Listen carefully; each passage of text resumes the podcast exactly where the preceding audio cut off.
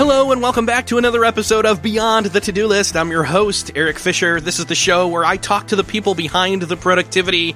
I'm thrilled this week to share with you a conversation I had with one of the people behind my productivity. It's Michael Hyatt. It's always great for me to sit down and talk with Michael in person or over a podcast where you get to listen in. This week we're talking about his brand new book, Free to Focus. It's out now. You have to get it. It is one of the best productivity books out there because it is based on the Free to Focus course and workshop that I have attended and gone through, and now the book. It is distilled down into some of the best productivity workflow information for you right now, practically to apply to your life. Not only do we talk about that, but we talk about some practical implementation of some of Cal Newport's digital minimalism and how Michael took that digital minimalism approach and applied it to his smartphone. That is the second half of this conversation, and I'll just get out of the way and say, enjoy this conversation with Michael Hyatt. Well, this week, it is my privilege to welcome back once again to the show, Michael Hyatt. Welcome back. Hey, thanks, Eric. Great to be with you again. I don't know which, how many appearances I've had on your show, but I'm always honored. Yeah, I should have looked it up. We were just talking pre-show that obviously Jeff Goins is, I think, still the reigning champion, but not by much. And, you know, that's important to him because he's so competitive. But that you, by doing less appearances, do more, doing less to do more, because that's what productivity is all about in a lot of ways. That's exactly right. And that's the whole premise of my new book, Free to Focus, to achieve more by doing less. So, Jeff, read the book and you won't have to do so many appearances. That is great.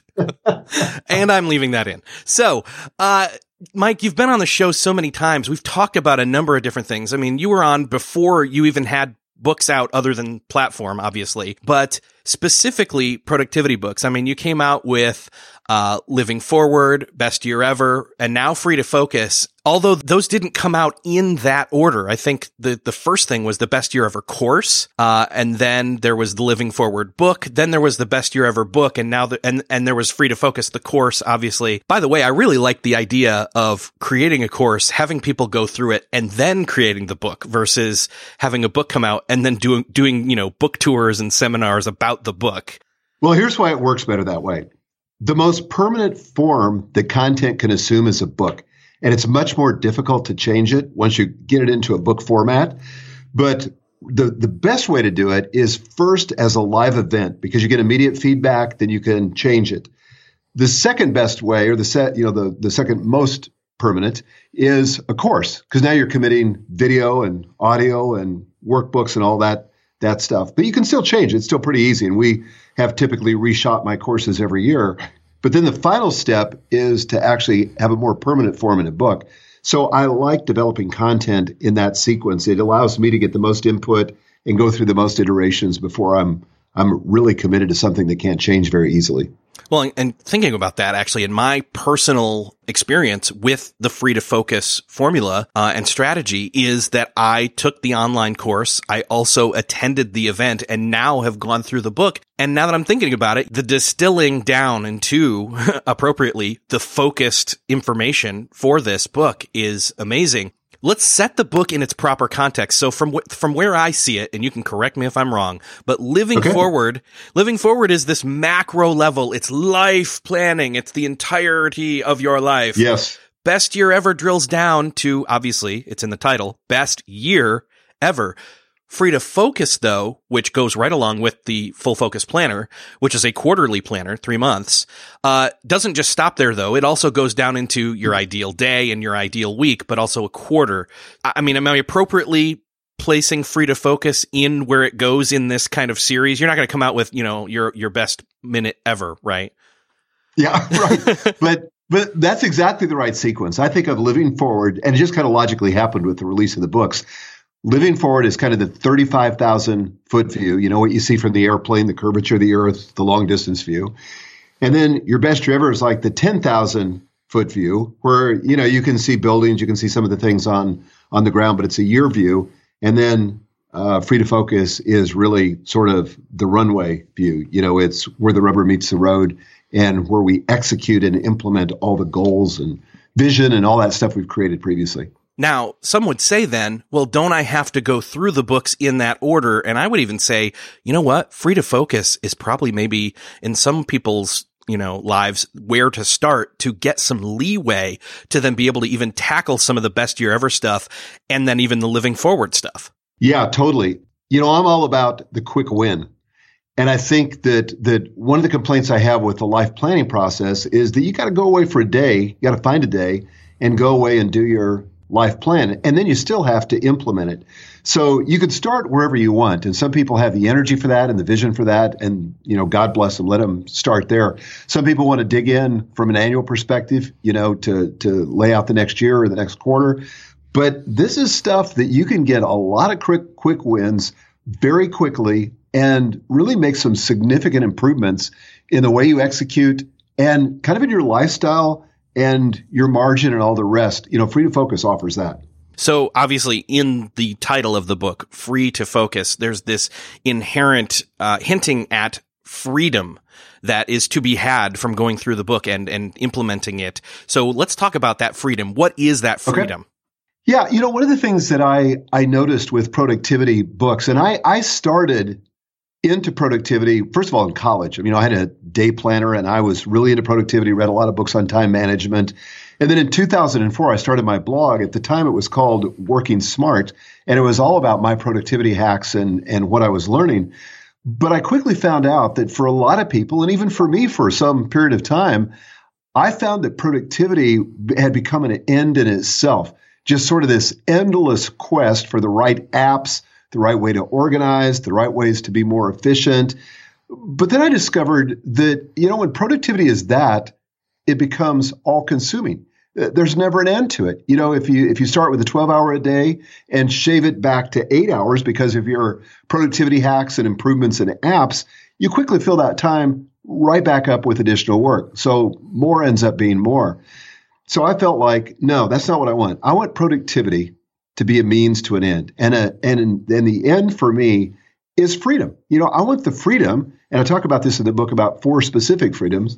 The freedom, first of all, to focus on my most important work, to do that deep work, as Cal Newport calls it, that creative work that actually drives my business and my life forward.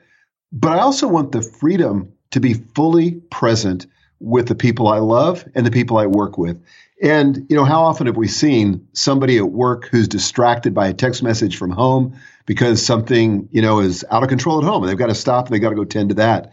Or even worse, we're at a restaurant and you see people on their smartphones, they're not present at all. They're present with people that aren't even there. And then I want also the freedom to be spontaneous. So that if my grandkids drop by, I want to be able to drop what I'm doing and not be so over-programmed that I can't stop and enjoy them. And then one of the things I learned when I was in Italy, when Gail and I were there, is the freedom to do nothing at all. The Italians have a phrase for it. They say, la friente, how is it?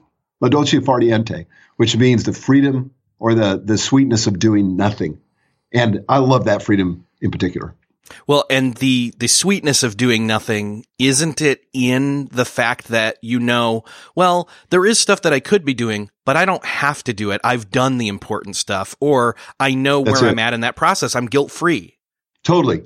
One of the amazing things that happens when you're doing nothing is that some of the times when you had the biggest breakthroughs, it could be a relational breakthrough. It could be a creative breakthrough. It could be, a productivity breakthrough. But yeah, we've got to give ourselves space to think, to breathe, to reclaim our lives. Yeah, I know. I hadn't heard of the rest book until you suggested it a little over a year ago, and it's made a huge impact on my life. It's not just unplugging. It's being intentional with rest. It's doing different types of activity that are, you can be actively resting, which was just a crazy idea to me, but I love that. I love saying, I can go out and do an alternate activity that is not something I typically do during the work week. And I'm not even saying that you can only rest on the weekends, but to be able to go for a long bike ride and to get great ideas from that and not even go into it with the idea of getting ideas, but that they come to you because you're operating different parts of your body, different parts of your brain, that ultimately the place that rest plays in productivity, which is huge also, by the way, in the Full Focus Planner as well as Free to Focus. I love this intentionality and focus on that. Yeah, rejuvenation is the third chapter in the book, and the whole first section of the book is about stopping. Mm-hmm. And, just taking a pause, taking a break, and thinking about, reflecting upon how we're doing our work, what's important to us, what's the end game for all this productivity. And as it turns out, rejuvenation is significantly important in the whole mix. Well, and that's you said the key word there, stop. Or stopping. And we're not just talking about stopping to rest, but stopping doing things that we shouldn't be doing, right? Yeah, totally. So there's three parts to the book. So the first part is stop, which is, I think, very counterintuitive, because most of us, when we think of productivity, getting more stuff done, we think about go, act, get started, get in the game, make something happen. But I found for me as a achiever, and that's my top strength, for me, I've got to stop. I've got to take a look around, and I've got to be intentional about how I'm going to move forward. So the first chapter, as you know, is formulate, to get a vision for what your productivity is going to look like and what is the end beyond productivity that you're going to accomplish by means of productivity. Then the second chapter there is to evaluate, to ask yourself, okay, where am I now? What is the stuff that's crowding my life, whether it's tasks, appointments, opportunities, and I provide, as you know, a filter, a grid called the Freedom Compass in that chapter, so that people can evaluate the kind of work that, or find the kind of work that's the most important, the greatest leverage of all. And in that third chapter, in that first section on stop, I talk about rejuvenate and talk about things like rest. As it turns out, there's nothing more important to your productivity or your focus than getting a good night's sleep. And we all know this intuitively, because when you're tired, for example, and you're trying to read a book, you'll find yourself rereading the same page or the same paragraph over and over again because you're too tired to focus, too tired to be productive. So sometimes the most productive thing you could do is just get a good night's sleep. So that's kind of the first section of the book. This episode is brought to you in part by Backblaze. I've got multiple hard drives at home and in other places outside my home, but I also have Backblaze. Unlimited cloud backup for my Macs as well as PCs, just $6 a month per computer. I can access my data anywhere in the world, so it's secure, and I don't have to be afraid of losing that data no matter what happens. And I can restore one file or all my files. And again, it's unlimited bandwidth and unlimited file size. So again, I don't have to worry about space. Backblaze has my back. If something were to happen, I can purchase a hard drive or flash drive with all my data on it, overnighted by FedEx. I can even return that drive to them and get a full refund. It's a win-win if you have been neglecting backing up your data. Backblaze is the most simple way to get that covered. And again, have access to all your data anywhere in the world, on the web, or on the go with their app. For a 15-day, no-risk free trial, go to backblaze.com/beyond and let them know that I sent you. Again, that's backblaze.com/beyond and let them know Eric Fisher at Beyond the To-Do List sent you. I remember last time that you were on, we were talking actually about the upcoming Free to Focus course, or at least the update. And we spent a large chunk of time talking about napping and your workflow for that and how you do that pretty much every day. And so I'm going to make sure to link that up in the show notes. We don't need to retread that here, but I can say this. When you were so adamant about how important that was, I took it seriously for the first time in a long time. And suddenly, I would say on average now, I personally, based on your advice, I think I'm 3 or 4 times out of the week taking a nap, especially on the weekends. I make sure in the Full Focus Planner to mark down naps almost every single Saturday and Sunday that I can. That's awesome. Yeah, I have them literally on my calendar. My assistant knows to put them there. And there's occasions like when we're batch producing podcasts and doing 13 episodes over 2 days that I don't get to take a nap. And so I kind of grind through it. But I would say probably 90% of the time I take a nap every single day, weekdays and weekends. So talking again, the whole stopping thing and moving into the Freedom Compass, as you mentioned, one of the things there that obviously we want to try and get into is the desire zone, the working in your desire zone. And I, having gone through the course, I understand fully what this means. I've even gone through the worksheets and worked on it sitting there in the seminars talking with that. And I was trying to kind of come up with hard questions for you. And I kept thinking, where are the places people get the most kind of a snag in their planning as they go through Free to Focus? And I thought, it's that desire zone. Like, it's hard to get to in the sense that we feel like we don't have enough agency to move towards doing more work in that area or more time allotted towards that. Would you explain what the desire zone is as compared to some of the other zones? And sure. I think that people need to really kind of flip a switch on their perspective on this. Yeah, let me see if I can describe it. This is a little bit challenging in an audio podcast without a visual, but just people can use their imaginations. So imagine a circle that represents a compass. That compass has north, south, east, west. It's divided into four quadrants. So if you could imagine a 2x2 matrix, and I don't want people to get tangled up on this, but rotated 45 degrees, so that the top quadrant is where passion and proficiency come together. So passion, by that I mean work that you actually enjoy, work that you love, work that gives you joy.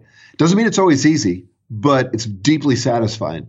Then on the other hand is the proficiency. That comes together there too, and this is work that you're actually good at. So there are times when we're proficient, but we don't love the work, or maybe we love doing this kind of work, but we're not good at it yet. Sometimes it's neither of those.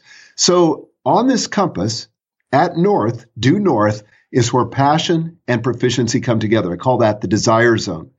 If you go exactly due south, all the way to the bottom of the compass, that's south. That's where you don't want to be. And we call that the drudgery zone, where you're not passionate about the work, you don't enjoy it, and you're not good at it. You just don't have a proficiency with it. For me, that would be things like managing my calendar, booking my own travel, any kind of administrative work, anything that's repetitive. My assistant Jim, on the other hand, loves that stuff. That's where that for him is in his desire zone, but it's in my drudgery zone. Then you've got, in addition to that, work which you may be really, really good at, but don't particularly enjoy it. For me, that was accounting. I did my accounting at my business, Michael Hyatt & Company, for a couple of years because I was good at it, but I didn't like it. And I call that the disinterest zone. And then opposite of that, so again, thinking of the compass, this would be the western quadrant, where you may love something, but you're not good at it or not good at it yet. And I call that the distraction zone. That's where you go typically to escape from the real work in your desire zone that moves the needle forward in your business. So the desire zone is really where you want to focus. For me, today, I spend 95% of my time in the desire zone. It's work that I love, and it's work that I'm really good at. And I stay out of work that's in any of those other three zones. There's somebody else in my company that can do that work and has the desire for it. So I think the thing that hit me as to why I claimed that it was, and again, I fully believe you can get to the desire zone like you have. I think the struggle to get there for most people is going to be twofold. Number one, they've not sat down and figured out the compass for themselves. Right. So that's the first part. The second part is that even if they have figured it out, they don't feel like they have enough agency or time or resources to be able to delegate to others or automate or move things off their plate in the, let's see if I can remember right here. Actually, I have it right here. Let me open this up. The Freedom Compass. So even in the stuff that they're proficient in, they don't, and don't have a desire to do. It's the distraction zone, it's a disinterest zone, especially the drudgery zone stuff. Moving those three zones out or off or, to other people, so somebody would say, hey, Michael Hyatt, it's great that you get to spend so much time in the desire zone, but you have a team. But the thing is like, you've built that up over time. It's not an instantaneous transformation, but that doesn't mean change is impossible, right? Totally. Well, so let me just kind of go back to 2011 when I left the big corporate world where I was running what had been a public company, and then we ended up selling it to HarperCollins. But I had 2 full-time assistants. I had 650 employees. I stepped out of that world into a world where now I was a solopreneur. It was just me. So I'm trying to manage my calendar. I'm managing my inboxes. I'm managing my social media accounts. I'm booking my travel and trying to find the FedEx box when I've got an overnight package to ship. And so I'm doing all this stuff that I hadn't done in probably about 2 decades. And it was not not an efficient use of my time. So I could have sat there and I could have said, look, I don't have a team. I just got to suck it up and get used to it. But what I realized, especially as a solopreneur, was that nobody was paying me. My clients, my customers, were not paying me to book my travel. They weren't paying me to manage my calendar or find the FedEx box. And every moment that I spent doing that stuff was time that I couldn't bill out to people who were willing to pay me for my time. So I thought, what if I hired an executive assistant, which I did from a company called Belay, and I hired them for this lady, 5 hours a week. And that lasted about 2 weeks. And all of a sudden, that reclaimed at least 5 hours a week that I could turn around and now actually sell that time to somebody else who would pay me, which, you know, they paid me a much higher rate than I was paying Tricia, my assistant. So it was a net gain. Does that make sense? Totally. Yeah. And so you were able to, well, one, I want to say this, you struggled just like everybody else has struggled. You stepped right into, you stepped in it, in other words. Right.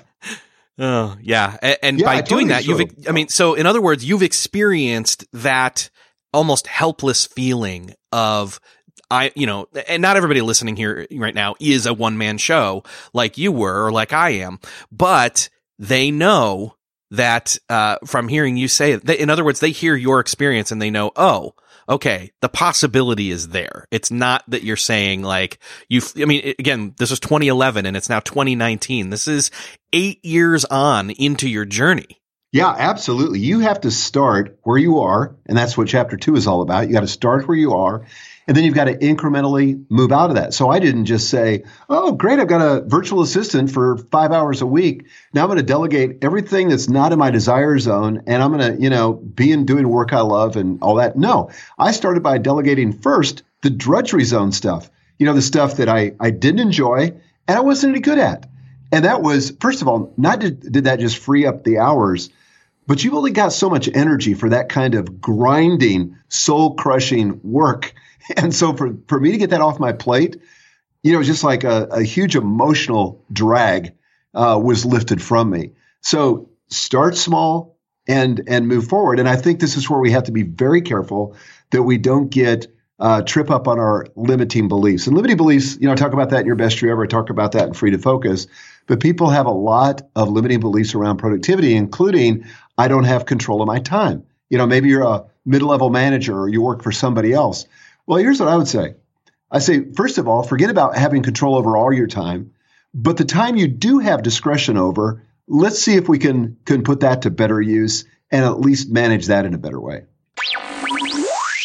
This episode's also brought to you by Blinkist. In this conversation with Michael, we're talking about using your time in the best way possible. One of the worst things that you can do, and Chris Brogan says this all the time, is to finish bad books or finish things that you don't need to be finishing. Quit them. Well, I would say take it to another level and don't even start them. In fact, use Blinkist to cut down on the time that you spend reading books. I know that sounds like the opposite of what I should be saying, but here's a productivity hack. Blinkist takes the best key takeaways, the need-to-know information from thousands of nonfiction books, cuts them down into 15 minutes so you can read it or listen to it. Then, because I do believe in the power of books, you go through that book in 15 minutes and have that baseline understanding of what the content is about. You can then invest even more wisely later in purchasing that book and spending time pondering that book as you go through the full contents of it. It's not about doing less reading of full books. It's about picking the right ones. And that's what's great about Blinkist. I can skim through and make better choices on which books to listen to or read after going through them with Blinkist, and doing this when I'm driving in the car or on a workout on the treadmill. I mean, I can go half an hour on the treadmill and get 2 Blinkist books done, and probably a third or fourth with my commute to the gym, and that's 4 books right there that I now have better information on in terms of choosing them to maybe read in full later to dive deeper into the content. And you may be be wondering what kind of books. Well, many different books from people that have been on this show. For example, Paul Jarvis, Company of One, James Clear's Atomic Habits, John Acuff's Finish, Alex Pang's book Rest that we talked about earlier in this conversation with Michael Hyatt, and many more. Right now, for a limited time, Blinkist is giving a special offer to you to go check them out. You can get a free 7-day trial by going to Blinkist.com/beyond. That's Blinkist, spelled BLINKIST,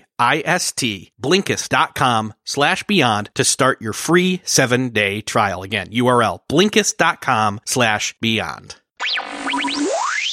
One of the reasons people say they don't have the time is because they're misusing it unintentionally. They're not taking careful thought as to what they're doing with the tools they have at their disposal. I know you recently read Cal Newport's new book, Digital Minimalism. He was just on the show talking about this. And you went through this process of creating what you've called a minimalist phone. And I'd love for you to walk through that thought process of why you thought you needed to do that, and decision-making process as to start to finish as to how you've arrived at where you're at now.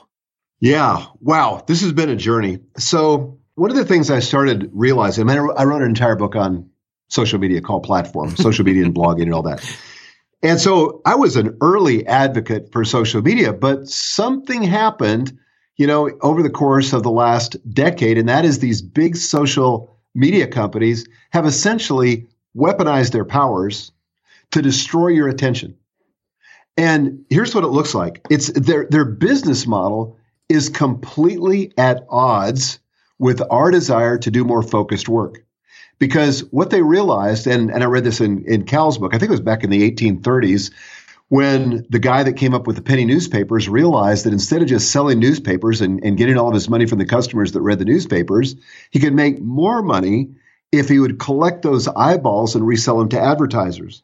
Well, eventually, radio was built on that same model. Television was built on that same model. And yes, social media is built on that same model. So it's like somebody has said, I don't know who said this, you may know, but you know, if you're not buying a product, you are the product. And that's exactly what happens with Facebook. I'm a product. My eyeballs, my attention, my focus is a product that Facebook is reselling to the highest bidder. So I started to notice that even though I deal with productivity, that I was becoming increasingly distracted by social media, by Slack, by email, you know, just the multiplicity of inboxes in our life. It was hard to get work done. So last summer, I read, I don't know if you've read this, Eric, but Jaron Lanier's book, and I think it's called something like, you know, 10 Reasons Why You Should Quit Social Media Right Now. You know, he's a very famous technologist from the Silicon Valley. So it really made me perk up and listen as I read that book. And it was radical. And one of the things I realized is that those big social media companies, that those people are not even letting their kids be active in social media or on screens very much, because they realize what a negative impact that has on our cognition, on our social development, and certainly on our productivity. But I felt like that book was a little bit too radical. So when Cal's book came out, and I'm a huge Cal Newport fan, and thankfully he endorsed Free to Focus. I was very grateful for that. But he gave me a much more, I think, moderate or reasoned approach to it. So what I did was I turned my smartphone into a dumb phone. And I'm going to tell you what I did. I took email off. I took Slack off. I took off all social media with one exception, with Instagram, because I'm really trying to build my Instagram following. But check this out. So what I did on Instagram was I used Screen Time, which is a feature of the iOS operating system. And I went and took Screen Time, and I limited my use of Instagram by 30 minutes. But I know myself, and I know what happens when you use Screen Time. It'll come up, and it will say, you've reached your app limit. Do you want to extend it by 15 minutes, or do you just want to forget about the limits for today? Well, you know, if I ran up against the limit, I'd punch the button. So I'd cheat. So what I did was I gave my phone to my wife, and I said, look, I want you to enter in a password to control Screen Time that I don't know. I don't want you to share it with me. I do want you to share it with my assistant in case there's an emergency, but I don't want to have access to it. And so that's what she did. Here's what's happened to me. My phone is almost irrelevant now. I went to dinner last night with a couple, and I almost didn't get it out of the car. I just thought, why am I taking this in? I mean, unless there's an emergency phone call. And the only reason I took it in is because I wanted to take a photo of us together. So that, believe it or not, dumb phones have made a resurgence. And I went on the quest looking for this. You know, is there just a phone out there that didn't provide all the smartphone features? Because I don't need all that stuff. I want to confine that. I want to quarantine it to specific times in my day when I can get in and get out and not be distracted. Yeah, I saw you asking the questions about, you know, what are the dumb phone, you know, what are the smart yet dumb phone alternatives out there? And there just doesn't seem to be anything out there just yet that we've not, like how there were smartphones before the iPhone. We've not had the same equivalent, you know, iPhone of dumb phones come out just yet that is a mass market adoptable. Well, there actually are a couple that are pretty cool. Like there's the Palm phone, PALM, yes. The Palm phone is very cool because Sprint is the only carrier that offers it. But it's a dumb phone, limited phone, but it actually tethers to your main phone. And tethers in the way that your device can ring when somebody calls your phone number, it can ring on both devices. So you could just take this little kind of sidekick phone, the Palm phone, with you when you only want access to like text messaging and a phone.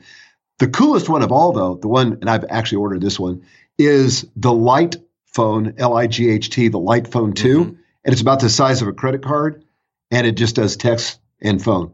It's very cool. Yeah, I will probably be picking that one up as well. I just, you know, my comment is more towards we're still in the early days of that. And I think still people don't necessarily have the awareness of the necessity of, still being able to get benefits out of the technology without losing the benefits and just chucking it all together. So well, you can totally do it on your iPhone if you're intentional about it. That's what I did, and I love having a great camera with me, and I've become very dependent on the camera on the iPhone. So I got the same thing now, essentially. So psychologically, though, how does it feel? Like, what? How do you feel now? I mean, obviously, you didn't take the phone. Well, you did take the phone in, but only to again. You thought you had the forethought. I can leave this behind. Oh wait, no, I want to use it for a picture. But then you did. But then probably nothing else, right? That's it. Nothing else. Here's what it looks like. When I'm at dinner, like I was last night with my wife, Gail, and with this couple that we love hanging out with, I was fully present. You know, I didn't feel this compulsion, and that's what it is because dopamine's at work. I didn't feel this compulsion to be checking my phone, you know, or when I would get bored. Or here's what I used to do. You know, I'd get up to go use the restroom, take my phone with me, and check some of my inboxes while I'm in the restroom, right? I mean, yeah. And one of the things that screen time will tell you that's a little bit scary is how many times you pick up your phone every day. And the average person is picking up their phone 150 to 200 times a day, which sounds like it's not possible, but look at screen time and see how many times you're picking it up. I just don't pick up my phone that much anymore. And it's freed up time to read, to enjoy my friends. I say the word, it feels like freedom. I've got to imagine that at first you were thinking, okay, I'll reach for it, but then you realize there's really nothing there for you to use that is, you know, worthy of diving in on. And so you turn back to the desktop again, where you were actually working on something. So the distractions, which is, again, a key piece of what the book is helping you deal with, the distractions start to melt away. They do. And it's amazing how much you can do and how much you can accomplish when you're totally focused. I mean, think about how you are on that Friday before you leave on a one-week vacation. I mean, most of us on that Friday before we leave on vacation are hyper-focused. We have the ability to concentrate. We don't get distracted by frivolous or trivial matters because we know we've got a limited amount of time to get our work done so that we can be free to go on our vacation. Well, that kind of intensity, that kind of focus can really be ours every day. Maybe not quite that high, but when we eliminate the distractions and become very focused and when we establish constraints or boundaries, that could really work for us in terms of our productivity. Yeah. I will say this. A friend of mine listened to Cal talking on my show and said, you know what? We should totally do something for Lent with our phones. And I said, well, I know of someone, referencing you, and he's done that. And I thought, let's do this. So we sat down together and we started offloading apps and putting them in folders and putting them away. And literally the only thing I can do on my phone right now is calling and texting. Nothing else. That's awesome. So well, what's the effect been for you? I've done it now. I mean, we're not yet into Lent, but we decided to do it ahead of time so that we could see where we may want to tweak it or make an allowance occasionally just for, work's sake or whatever, and not go into it, and then quit it. So I can say now 4 days in, I think, that I have stopped, I've stopped reaching for the phone because I know it's not necessary. I don't need it.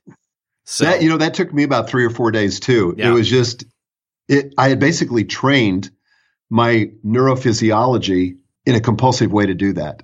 And it took about 3 to 4 days to break the habit where I can now be conscious of the fact that I'm reaching for the phone.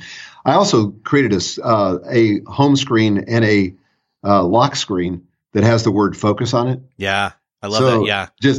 It's just a reminder too. Yeah. Right now, I even moved everything off the front screen. So it's literally just at the bottom. It's my settings, the text message app, and the phone call app. And it's a big slab of black. And then those three icons at the very bottom. And it just feels like, oh, there's nothing there. Never mind. Put it back down. You know, what's funny about that is I don't know what particular phone you have, but I have the iPhone XS Max. Yeah. The 10S Max. We've got the same phone. Yeah. And so for me, I would not have paid over $1,000 for this phone, given the limited functionality I have now. But right. So I think this kind of thing is a big threat to these device manufacturers. But if they don't become part of the solution and people perceive them as part of the problem, I think it's going to hurt their marketability. Yeah. I got to ask this, though. Are you still using the Apple Watch? And if so, how does that factor into this new phone? Well, but basically my Apple Watch, mirrors everything that's going on my phone. So it's also got limited functionality. I've got my time. I've got my next appointment that I'm seeing. I've got the temperature outside. I've got how many steps I've taken today and how much is charged and the date, but not very much information. It's basically a dashboard. And here's where I'll use it. Here's the other reason, by the way, I like my iPhone is when I go to the gym or I go for a run or a walk, I want to be able to listen to podcasts. And I can control those, as you know, for the Apple Watch, so I can pause or whatever. I also want to be able to track my mileage when I'm out for a run or out for a walk, and I can do that for my watch. But honestly, I don't get a lot of use out of the watch either. It's not just a paring back of technology for the sake of that. It's the coming up with a digital technology strategy like Cal talks about. You're assessing each on its merits of what value does it bring you, and is the time you're trading using that tool worth the value that it brings? Well, and for example, we just recently went through this with our company where, we're a company full of tech enthusiasts. We have 35 full-time people right now, and people would discover something and they'd throw it into Slack, and then everybody would get sidetracked by that. And, we had people using to share content Evernote, some people were using Notion, some people were using Workflowy, some people were using Google Docs, some people were using Word. And we said, wait, as an organization, we have got to simplify our tech stack and be very intentional in terms of the tools we use to collaborate. And so, for example, in terms of sharing content, we settled on Google Docs. It has the best collaboration features. It doesn't have all the amazing depth and functionality of Word, but guess what? We never use all that stuff. It doesn't have some of the cool, fun stuff that Notion has or some of the things that Evernote has, but it just works. And we don't need every feature. We just need the right features. And why spend all of our time trying to learn new technology instead of doing what we really want to do, which is the work, which is let technology be the servant. We need to be creating the content. We need to be marketing that. And that's the real work. And you could spend so much time trying to find the applications with the most functionality, but it takes training time, it takes maintenance, and for what? A lot of times it just introduces more complexity, and complexity is so often the enemy of progress. It slows you down. Yeah, man. I hope that as we've been talking here and people have been listening in, that they can see kind of why I said Free to Focus is really the place to start over, again, Best Year Ever would also be a great place to start, but that being on the ground level, dealing with stopping things appropriately, getting into figuring out the compass, figuring out where and when you can get into the desire zone more.